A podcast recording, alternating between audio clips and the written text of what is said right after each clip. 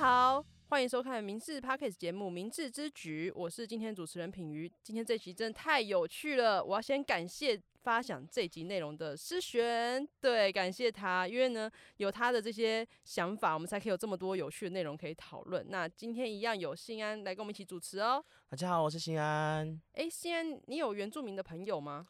嗯，有，而且很多，因为我本身是原青社的。哦，你原青社的。对，嗯、但是原青社也不止只有原住民啦，其实我们是一个很多元的一个社团。那里面像我自己就是越南越混血儿，那还有一个弟弟也是越南混血儿，其他还有一些汉族啊，他们的就是汉族就是我们一般的人，就没有其他，像什么闽南人、客客家人，我们都称为汉族。嗯嗯，对，那、就是、那你很符合来跟我们聊今天那。今天这节内容哎，对啊，其实我很兴奋呢，因为是关于原住民的，因为我自己在原青社，因为原青社在上一届的时候，可能因为疫情的关系，所以他们活动没有太多，在学校曝光率没有太多，但是我们这一届就慢慢把它做起来，然后现在开始，可能学校长官啊有关注我们，然后跟一些同学们也开始关注我们，我说我就非常开心，因为我们没有 say say 好，我根本就不知道新安是原青社的，对啊，所以可以好好聊了。对，那其实我有很好朋友是原住民啊。大家听到原住民这三个字，可能脑袋里面都会有一些想法。对，嗯、那我觉得其实这些都是有点像刻板印象，比如说我们爱喝酒啊，很会唱歌啊，很会跑步啊，这种都是很多的标签啊。是。那这些标签在他们身上来说，其实会让生活更加的困难，还是更加的容易呢？因为其实，呃，大家也知道说，我们社会对原住民有一些福利，那这些福利对他们来说到底是好，还是对他们来说其实是一种压力？对，我就是觉得说这是一个很大的议题，蛮想要好好了解的。那我们今天非常感谢有邀请到一个特别来宾，就是我们的原住民族学生支援中心，也是原青社的指导老师周继美老师，掌声欢迎他，耶、yeah！大家好，我是静美老师，然后是、hey. 呃在学务处，学务处在体育馆二楼，OK，然后有一个原住民族学生资源中心，嗯，然后这个中心听起来好像是为了呃是专门 for 原住民生，但其实我们因为原青社的多元，就是有很多不同身份的人，所以就是我们连就是只要你喜欢原住民文化，然后你对原住民文化感兴趣，你只要来到原资中心，我们都可以给你很多的资讯跟资源。哦，那如果想要去部落跟大家一起跳舞也是可以的吗？可以啊，可以。哇，好令人兴奋哦！是真的可以。对对对，这就是我之前的梦想，我还没有完成。好，其中一个刚好也可以遇到季美老师，他也太好了。那季美老师是哪一组的呢？哦，我是泰鲁格族的。哦，泰鲁格族。对对对，在花莲秀林乡，然后我是加湾部落的泰鲁格族。嗯，那为什么会想来这边工作啊？我因为我之前是那个长庚科大毕业的，然后 OK，因为长庚跟明治都受到王创办人的那个就是帮助，他的善举，所以呃，我们那时候的学费其实被就是也是因为减免的关系，然后自己也会去想说，哎、为什么我们可以拥有这样子的资源？因为其实教育部对我，呃，国家对我们来。对我们的这个补偿措施其实做的还不错，嗯，那再加上王创办人给我们更多的福利，让我们在学学习的时候就是可以很轻松，然后又额外给我们很多的资源跟帮助，对，然后就让我觉得说，哎，我以后一定要就是回馈，然后刚好就是在我毕业就在医院工作之后，然后有听到朋友说，哎，那个哦，你原本是在医院工作的，对对，对，原本是做什么的？护士哦，原本是做护理师，护理师，护理师哇，然后跑来当老师，OK，这个转成很大。对对对，也是因为刚好就是呃，有朋友跟我说，哎，那那个名字有在争那个原子中心的那个助理，嗯，然后我那时候就想说，哎，我自己在都市这么久，然后就是回去部落，其实也没有说很短啦，因为我是一周都回去一次，嗯 嗯嗯，对对对，然后我就会觉得说，我我我可不可以轻松一点，就是在。都市也可以做这件事情，就是跟文化是不脱离的。哦，你原本是一周回原呃部落一次推广这个文化吗？原本回去是为了推广吗？呃，就是没有没有没有，就是回到部落生活。因为我其实我是从小在部落长大的，uh-huh. 然后来到都市读书，然后一直到就业，对，一直都在都市。那其实对家乡的那种想念跟憧憬是很矛盾的。对，当然。所以我就会觉得说，哦，我这样太累了，身体啊、金钱啊那种交通又在花莲。对啊，太鲁阁。对啊，然后 想到就觉得好远啊，超远的、啊嗯。然后有时候就开车开到睡着。哦，你是开车是吗？对对，对，就一定会一定会累，很累。对啊，然后就曾经就发生说，可能一个礼拜，呃呃，下班了我就赶快冲回去，回家就为了看一眼，然后再再冲回来台北这样。嗯，但是所以是因为这样想念家乡，所以才觉得说想要。来当就是这个资源中心的老师这样子。嗯，也是，这也是其中一个原因，就是因为我发现，就是呃，部落的状态跟在都市的状态是差很大的。像可以举例一下吗？诶，像是我们部落出去念书的孩子，他们对于自己的文化底蕴跟基础是蛮深厚的。对。那我就有碰到很多是在都市长大的原住民的朋友或同学，对，他们就是就对于这个身份说，哦，我是原住民。然后我说，嗯，那还有没有更多可以分享的？那他们可能就会，嗯。我不知道诶、欸，我爸妈也没有在讲族语，也没跟我讲，所以我只知道我是原住民。然后就问说，诶、欸，那你什么部落的？呃，不知道，我没有回去。然后有的可能会跟我说没有部落。那时候我觉得诶、欸，很新奇，怎么会没有部落？嗯、你是原住民，怎么会没有部落？嗯。然后一直到我真的在原职的时候，才发现，哇塞，名字还真的有，我们有四十快五十个，快五十个原住民生，然后大概占了三十多个都是在都市长大，然后。可能有二十到，反正就二十几个上下都是没有部落，没有部落的，也没有族名，也没有自己的族服。那时候觉得啊，怎么会怎么会这样子？然后就蛮冲击，然后就因此更让我下定决心，我要做这件事情，让他们寻根，然后找回去的路，然后找自己身份，先从身份开始。这样，老师其实刚刚讲了很多啦，我我其实蛮多想讨论的，就像您刚刚提到的，就是你想要帮他们回去找身份。但他们有想要吗？因为都市长大的孩子，嗯，他们有想要回去找身份吗？他们有懂寻根这个概念吗？对，这就是我目前最大的困境，也是也是呃，目前。因为社团的关系，因为社团里面其实从以前我们的社团的基础打得蛮好，因为学长姐是带带着他们一起做这件事情。我知道明治的原青社其实大家学长姐是很很热心呐，就是他们都一直回来，然后带动这个元青社这样子，很团结，很团结。对对对，所以我那时候就发现说，其实因为这个元青社的元老级的一些学长姐，他们一直都在拉着学弟妹，然后也给学弟妹承诺说，只要他们在。只要元青社在，他们都在，所以这些学弟妹他们在自己找自己身份这件事情上面是很积极的，只是是方式的问题。方式的问题是，就是他可能就会，嗯、呃，因为现在资讯很广大，所以他们可能会因为外界的声音，然后影响到他们自己的心态，然后甚至就像我们前面有讨论到说，他们可能会。因为别人的眼光，然后不去承认自己的身份，然后就会嗯这样扭扭扭捏捏的。其实这一段，因为我们刚刚私底下有先讨论，听众可能没有听到。嗯、就是老师，我也想跟老师讨论，就是因为你也是一开始领就是王创办人的一些补助嘛，然后你开始念长庚，然后念然后来明志这样。嗯、那你对于就是在领补助的这个心路历程，因为你从部落来到都市，然后呢就开始领补助，你会觉得嗯、呃、自己是比较低的身份吗？还是你会觉得说？当时是什么的想法？因为我们那时候在长庚念书，我们班很多原住民，嗯，基本上可以算是专班。然后其实大家都，所以其实就真的还好，欸，还好，对对。然后就是，但是我们之间的竞争力还是有的，因为其实我们在上课的时候，老师就有跟我们讲说，我们会王川本人会做这件事情，是因为他有一次去那个。花莲、花东地区去做马拉松，嗯，然后他就发现原乡的资源就是有点太太少了，所以他想要帮助原住民，嗯、然后让他们学一技之长，可以靠自己，因此就创办了长庚，嗯，然后让我们可以在那里就是学护理的、哦、那个，是哦，对对对，然后我们也是因为这个原因，然后才知道说，哦，他就是一个很善良，很就是就很很感恩他，然后，嗯，所以我们那时候。就其实，在这件事情上面是蛮有，也不是说自信，就是会知道我们是因为要感恩，所以我们我们领了这件事情，我们就认真学习，认真回馈，这样。而且当时因为也都是原住民的朋友比较多，所以比较不会有一些其就是其他的意见，就可以好好专注在做这件事情上。然后最后现在老师真的在做回馈，这样。对对对，对，的确是蛮感人的。但是我们自己学生学生端这里，因为你刚刚讲到说有没有就是在。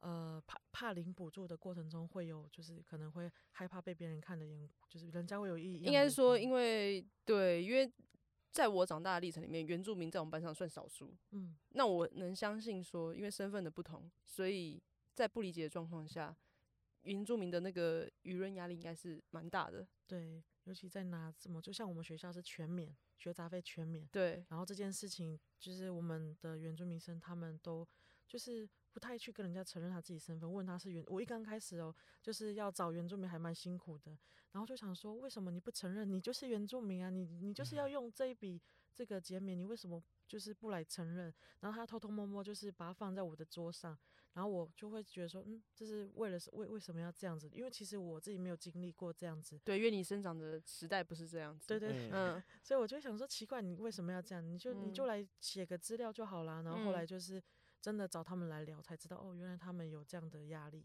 对，他们会遇到什么样的困难吗？就是可能班上只有他一个原住民，然后老师在讲减免的时候，哎、oh, okay. 欸，你不用缴啊。老师自己也会可能会说，你们那个不用缴，你就是直接去写个申请表。然后他就会觉得，哎、欸，为什么只有我不用缴？然后同学也会就是开玩笑，嗯嗯嗯，就是说原住民比较好啦，为什么都可以不用缴之类的这种的。对对对，OK，但其实压力也蛮大的。那想要问一下，就是季苗老师，就是嗯，原住民族资源中心它主要的负责的内容是什么呢？嗯。原住民族资源中心，其实我们就刚前面说，我们的对象服务对象，呃，是原住民生，主要是针对他们的呃课业学习，然后一些他的学杂费啊、减免啊、书籍费等等，他的资源，就是让他们知道学校有这些资源，然后让他们建立一个正确的观念，嗯，然后去呃使用，然后让他们就是呃也建立自己的自信心，然后做一个身份认同。对，要怎么样建立他们自信心？这真的超难的。嗯、对，你说办活动，办活动他就能够有自信心，我觉得不是对。对，可能因为我们是一个，我刚刚就是有说，就是我们是群体的生活，所以我们常常就拉着他们。然后就是，如果你是一个人，跟一群人的力量是不一样的。当然，而且你如果一群人的，比如说原青社，大家都是原住民，嗯，大家会比较轻松嘛，会觉得对这身份认同比较有感。对，但是因为我们的那个原青社里面还有多元的，对，还有其他身份的人，对，对，所以他在这里被友善的对待，然后他就会觉得说，哦，好像我也不用那么的自卑，对，对。那我们其实除了这个之外，我们也会一直在，我们近期就是教育部开始推广，呃，推全民原教之后，我们就一直在做，就是不管你是不是原住民，因为他就是台湾。原本最大最原始的一群人，他们的文化，然后它都是一个很珍贵的。那因为科技的进步，它流失，所以我们嗯，就是想要让说，不管是不是原住民，你都要就是都应该要知道他在这片土地上发生什么事情，然后这片这些文化是什么。所以我们就是推动是，不管是不是原住民都可以来。然后像我们办手工艺课啊、美食课啊等等，然后就会发现说，哎，其实很多老师是支持的。其实我也不用不用那么害怕。对，对，其实这样也是一种管道去建立他的自信心。嗯，了解了解。嗯，那么就是，嗯，季苗老师有什么比较特别的东西是，嗯，否原住民才能申请的？就像是我们低收入户就是专门领低收入户的。那原住民有没有什么其他的比较特别的东西，可能让现在听众可能他也是原住民，但他不知道，那让他知道这样。对，或是因为就是老师刚好听到嘛，有有提到，就是有些原住民朋友可能。不想要就是跟大家承认，或者不不好意思去问，那老师可以直接这边用这个管道对来跟大家说，其实来资源中心可以申请到什么这样子。对，呼吁一下这样。我们呢，呃，最基本就是可能我们在学杂费，学杂费就是减免，然后现在有住宿费减免跟书籍费减免。OK，这三个是比较基本的。再来就是。我们除了原资中心有这样的福利，我们校友组也有那个红湖计划，嗯，它其中一项也有是否原住民，你只要呃，那叫安心学习，对，对，然后就是你来申请，就是你可以好好又可以学英文，或者学一些比如你的专专业课程，然后也可以领，就是算是一个奖学金吗？类似就是嗯，校友组去募款，然后我们透过嗯嗯学习，然后去。达到一个成果，然后，嗯，你只要有去参加课程，定期的去参加课程，那校务就会慢慢的把这笔奖学金给你，这样子。嗯，了解。对对对，其实我们蛮多元的。对，还蛮多。校内就是其实很多单位都有。那我们原资都会固定出一个就是手册，嗯，那每学期都有。哦、然后就是很清楚哎。对，这个手册你只要来原子中心，你就可以就是可以看到里面有什么。嗯、像我们办的文化活动，像我们有原乡探访，一年就两次。然后、oh, OK，对，然后或者是一些手工艺、美食课程，或是主语学习课程，嗯，然后还有一些就是如果你们有呃特别的需求，就想要开设一些呃像是第二专长训练课程，像一些文书处理能力或是主持啊等等的，如果你想学，你只要跟我们提出需求，对，那我们就会帮你开课这样。我可以当主持的老师，好没有？开玩笑的，趁机应征一下。OK，就其实刚刚老师有提到，我我我是有个想法啦，就是有跟刚刚还没录音前有跟老师聊到，就是说，其实我自己以前有领过就是低收入户的补助。嗯、对，一开始领的时候，那个心真的是，我知道你现在听的时候，你会觉得说我到底要去领，我跟大家有什么不同？为什么要去领这个东西？可是真的，你出社会的时候，你在缴这笔钱的时候，你就觉得好险，我领这个补助，因为你少缴很多。对，这是一个玩笑话，但是呢。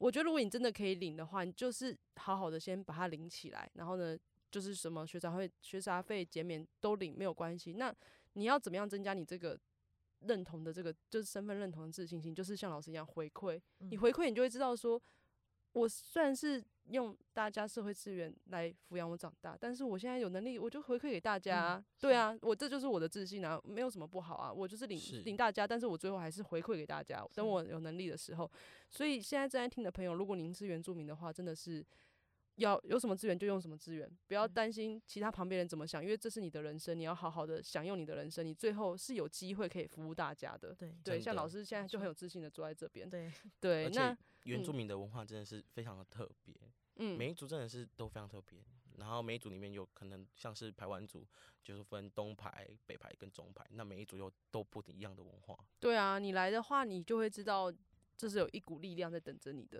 对，对，不是只有你一个人。其实本来就不是只有一个人啦，原住民朋友就是其实学校真的很多。那你如果真的很担心你就是有异样的眼光，那你就来找老师，老师会给你很多原住民朋友的资源，那你就不用担心这个问题，这样子。真的。对，那。其实老师，你有对于我一开始说的那些原住民标签，你觉得有哪些呢？就是因为我是非原住民的朋友嘛，我就不再多赘述。我想听听看原住民朋友对于听到的标签有哪些。嗯，像刚刚前面有讲到说啊，很会很会喝酒，很会唱歌、啊、跑步啊等等。对，或者是说黑的一定是排湾族。短腿的、腿短的、粗的，一定是布农族。哈，有这种事情哦、我都没有听过。OK，那很会唱歌就是阿美族吗？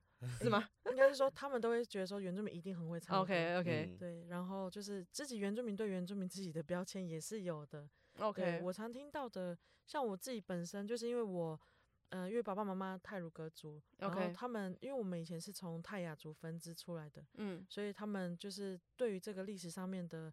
呃，不脉络，他们不了解，所以他们就会觉得说，我们是呃，跟就是叛徒，泰雅族的叛徒。对，嗯、是啊，对我我常听 到，所以你的标签就是泰雅族的叛徒。对对对，我第一次听到。对，然后要 不然就是说，呃，诶，你你家里。是不是住在山上，横山上，上面是不是没有电，没有水？哦、嗯，骑山猪上课，然后上或者说你，哎、欸，你的山猪要停在哪里？要不要申请车证、哦、之类的？对，这次其实呢，我觉得这就对，不只是原住民朋友啦，像像因为我老公是嘉义人嘛，嗯、然后就是他就会开玩笑说，对啊，都是骑野猪骑野猪去上班的啦，就类似像这样，大家就觉得说，哦，城乡差距是有个变化，但其实这样的标签对你们来说是个困扰吗？嗯。其实，如因为大家都觉得说，哦，原住民很乐观，一定可以接受，那就是要看，因为有些人就是，因为我们就还是个人，人就是有。当然啊，当然，我觉得原住民很乐观这件事情，这个标签真的撕掉好吗？大家都会有乐观跟悲观的一面，因为 每个人都会有悲观的一面啊，谁没有？对啊，对啊，听到这些就会说，哦，我们一定可以很开朗的去化解这些不舒服，对，所以我们。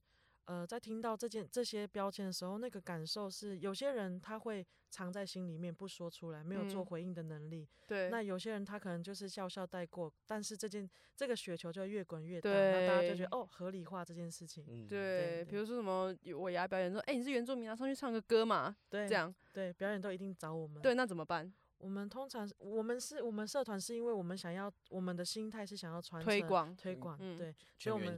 对，所以我们我们上台去分享我们美妙的歌声跟舞蹈，但是有些人会觉得说，哎呀，反正有什么表演，我们就找那个原青社或者是那个呃找那个原民单位，这样他们一定可以就是在上面。可是没有有没有人在欣赏，又是另外一回事。OK，那我想问一下老师，你们辅助这些就是觉得被标签化的原住民朋友？就他们如果被标签，然后感到一直很不舒服，他们来找你，你会给他什么建议吗？通常我们他们来就是来找我讲的时候，就是像我们。上次在练我们惩罚的乐舞，我们在操场，对，然后就有人就说，哦，有一群番猴在跳舞唱歌，这里还没到 半，这是等一下番猴吗？现在是二零二四年，有人在讲番猴吗？我我以为这个番字早就已经就是没有人在讲，我以为现在的小朋友已经不知道这个字了。老实说啦，我以为还是有，他们还会用谐音，然后在 D 卡或是在各个就是留言区，然后就是写。真的吗？真的啊。然后我们看到其实难过，然后也不舒服，但是。呃，当下可能就会跟他们说，我们要把不舒服的这个情绪讲出来，对，因为要去思辨说，哎，为什么他们会讲？是因为他们不理解，还是他们真的就是不尊重？嗯，那我们不能先先入为主的去预设立场，他讲这个话的背景跟他为什么行为意义是什么？对，所以我们在我在辅导他们的时候，就会跟他们说，你们自己感受到什么？你如果觉得是。那你就会一直承受、承担这些压力，跟不舒服。没错，那如果你觉得不是，你就要站出来去跟他，就是呃，导正他的观念。嗯，对。我觉得老师讲的很好，因为其实你没有办法决定别人的话语权啊，嗯、你只能决定你自己的耳朵。真的，真的。对啊，你你你听到你觉得番吼，你觉得不舒服，那你接下来就就就是你有好几种选择嘛，你可以不舒服，雪球越滚越大，变成一个很大的压力，对于社会。感到很反抗，嗯，那你也可以说出来跟他说，哎、欸，你这样不正确。对，那你也可以就是你知道这不正确，你忽视他，嗯，因为反正这他讲他的、啊，跟跟我没关系。对，这这也是一种选择嘛，大家有很多选择。对，是，对，都是因为不理解，所以他的误解就越来越大。如果多一点的理解，他的误解就会少一点。对啊，其实我觉得每个人都是这样啊，对，就像我们。以就是以前大家都会看到外国人就说哦老外或者说诶、欸、黑人之类的，嗯、对，就是其实大家只是不理解，没有对于黑人或对于老外有什么样额外的意义做做做做那个注解，但是就是因为大家会觉得哦跟我不一样，所以用一个东西来定义他，可是不一定每一个人都是怀着恶意，是。对，所以听到的朋友不一定哦他又在就是不一定要想说他又在说我了，怎么会这样？其实。不一定有这个层面的意义在。对对，那如果你真的不舒服，欢迎来找老师。对对，老师可以给你很多，给你就是很有自信的朋友。刚刚有提到，那再就是我自己自己觉得啦，就是真的，你的人生是你自己在过，不要管别人怎么去定义你，只有你可以定义你自己。对，那我最近有看那个《八尺门的辩护人》，嗯，不知道老师有看过这部片？有有有有，你有看过吗？因为它里面有讲很多关于原住民身份认同的一些议题。对，因为主角本身他。其实对于原住民身份认同是很纠结的啦，嗯，对，其实我觉得跟现在的一些身份认同，不管是原住民还是新住民，都有这些身份认同上的议题。对，那其实说，虽然我不是原住民，但我其实是外省的第二代，外省人的第二代。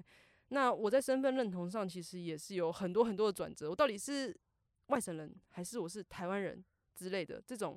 身份上的定义，其实对我来说也是一个很大的转折。我去花了很多时间在寻找这条路，这样。那我也想问老师说，那如果是学生，就像你刚刚提到的说寻根这件事情，嗯、他在寻根的路上有没有遇到什么样的问题？那你是怎么引导他们走出来的？嗯嗯、呃，身份认同这件事情是我们一直在做，然后每年都做。嗯、对于我们就是行政端、老师端会觉得说。呃，可能我曾经有有人问过我这个问题，说你一直在做一样的事情，你不会很疲乏吗？呃，我会觉得说，因为每我遇到的人的状况都不一样，对，每个人不一样，虽然做同一件事情，嗯、但遇到的人不一样。对，每一个人都有自己的生命故事。是那呃，我一刚开始就是像我们学生有很多都是因为没有部落，没有族，就是没有呃一个对话的对象，或是可以跟他讲文化的那个长辈。对，所以在。在他们认同自己身份的时候，就有很大的危机。但我觉得我自己有分析，我们自己学校很多的危机都是来自于他们太在意别人的眼光，就像我们刚刚前面讲的标签事件，然后或是刻板印象啊，所以导致他们就不会想做这件事情，然后就觉得说我原住民身份有什么好的？对，大家还不是这样定义我，我干嘛要去承认这件事情？对对，是。那你怎么引导他？嗯，就是我一刚开始，我可能我都是跟他们聊天，我真的都觉得陪伴跟。理解他们很重要，真的要花很长的时间，然后一直到最后面，因为我发现他们会观察，他们也会去评估说，哎、欸，我这个人到底可不可以信任？所以我都是先建立我跟他之间的信任互信关系，对，然后慢慢的一直分享我自己在部落长大的故事，或是我碰到哪些原住民的朋友，或是呃哪些族群，然后引起他的动机跟兴趣。然后他就会开始，当他开始发问的时候，我就觉得哦，成功了，至少他有兴趣。对对对，然后就开始说，哎哎，有没有兴趣要唱歌啊？我唱给你听一段，因为我唱歌很好听。哦，OK，我就可能唱个一两段，他就说，哦，姐很好听哎，我就说，那要不要一起一起进入元青社啊？这样子。OK，那老师有人会问你说，我一定要寻根吗？我为什么一定要这么做呢？我不能就当我现在这样子就好了吗？有有有，其实我们我们学呃。源青社的寻根原乡探访这件事情，是我们有很严格的呃呃，应该说规定，就是说你、嗯、你要来参加这个活动，你一定要心理准备好，因为你进到部落，就是呃你要你要身心灵都给这个部落，因为你是从归零开始去学习、嗯，对，所以但都市长大的孩子应该不会想要做这件事吧？对，所以他们都会抱着玩的心态，所以我们会有个培训期，在培训期的时候就会开始知道他到底是。抱着什么样的心态、哦？是不是认真的？对对对，那那人嘛，他们都会觉得说，哎、欸，大家都去参加，那我也去参加，我也去看一下他们在干嘛。对对然后刚好又碰到有筛选制度，哇，怎么那么有机制？嗯、所以他们就会想做这件事。一刚开始我知道那个动机可能不是因为真的想要进到部落寻根，嗯，但是后来他就会发现说，我们怎么一直在做这件事，一直在思辨这这这个。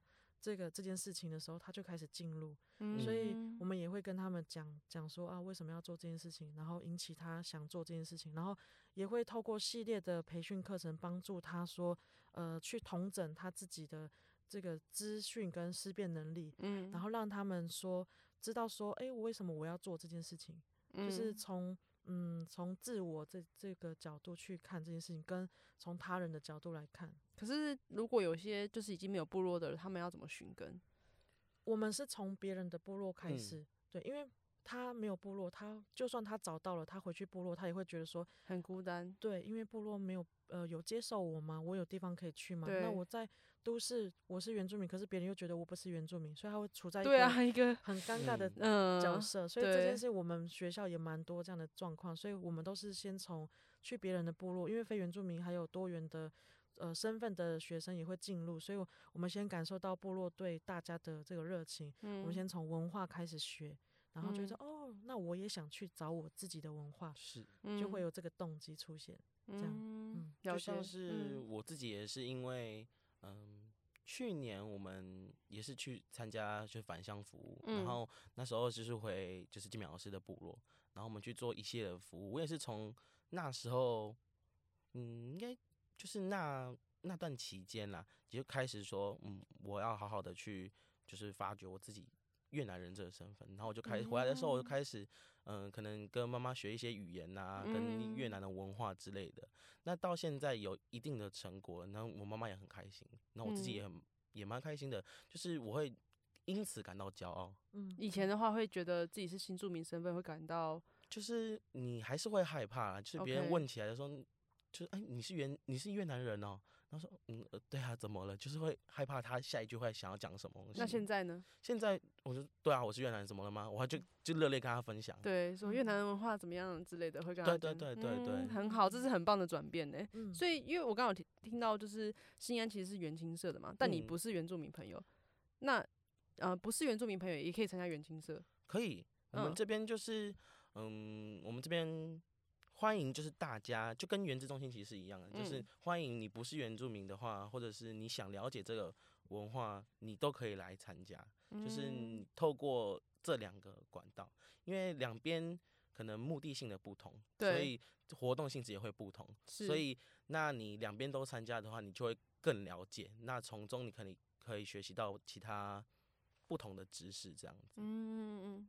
看起来现在是参加蛮开心的，嗯、他转变蛮大的。对啊，那你最你参当初选选择要参加元青社最主要的目的是什么？我选嗯，一是刚好有就是那时候刚好有认识一个学姐，然后她是我高中的一个学姐，OK，然后她本身是泰雅族，OK，然后也刚好就在明治，然后这么刚好，对，就刚好就我们就，就是让你进来这边，对，就很有缘，然后那时候。然后有一段期间又刚好认识季美老师，嗯，然后我们就那时候就被学姐说，你要不要来我们社团当公关这样子？我说我那时候就是也没有想太多，就好，然后就去，然后也自己也本身对原住民就是文化也蛮有兴趣的，因为它真的很特别，嗯嗯嗯，到现在已经十七族，嗯，十六族有一族还正在努力中。对啊，就是很多，然后还有其他一些平埔族都还在证明当中，其实非常的多元。嗯，对。而且因为这样子能让你有勇气去跟妈妈找回一些母语啊，甚至能有想要就是成为越南人，成为一个骄傲，我觉得是非常非常非常棒的一件事情。对。那你觉得就是呃，如果听众对于就是原青社有兴趣的话，要怎么报名参加呢？我们吗？嗯，像原资中心那边就会不定期办一些什么手工艺的课程课程啊。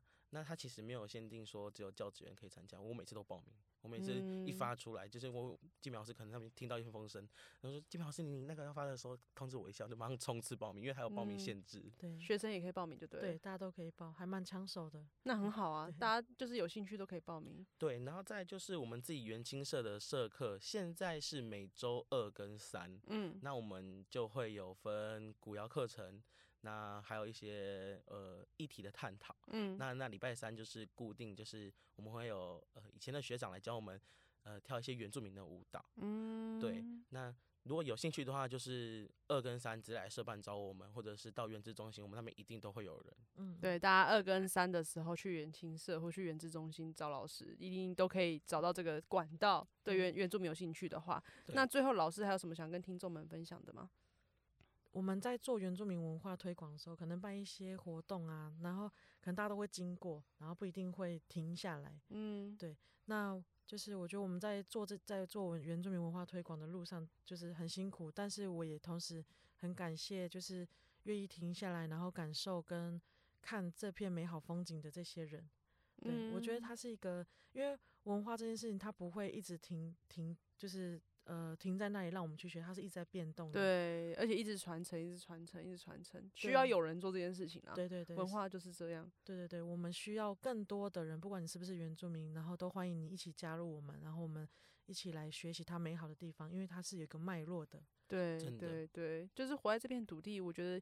很需要知道以前发生什么事情啊，对，对，大家一起了解，我觉得是一件蛮棒的事情。就是不是不管是不是原住民这样子，对，其实我觉得就是嗯、呃，不管是什么身份的人，不管是原住民啊、外国人啊，或者是汉人啊，其实大家都是人呐、啊，嗯，对，每个人都有自己的生活背景嘛。就像老师刚刚提到，有人都有分悲观、有生气、愤怒或是悲伤，所以其实没有任何一个标签是需要贴在任何人身上。老实说，对，所以其实就是。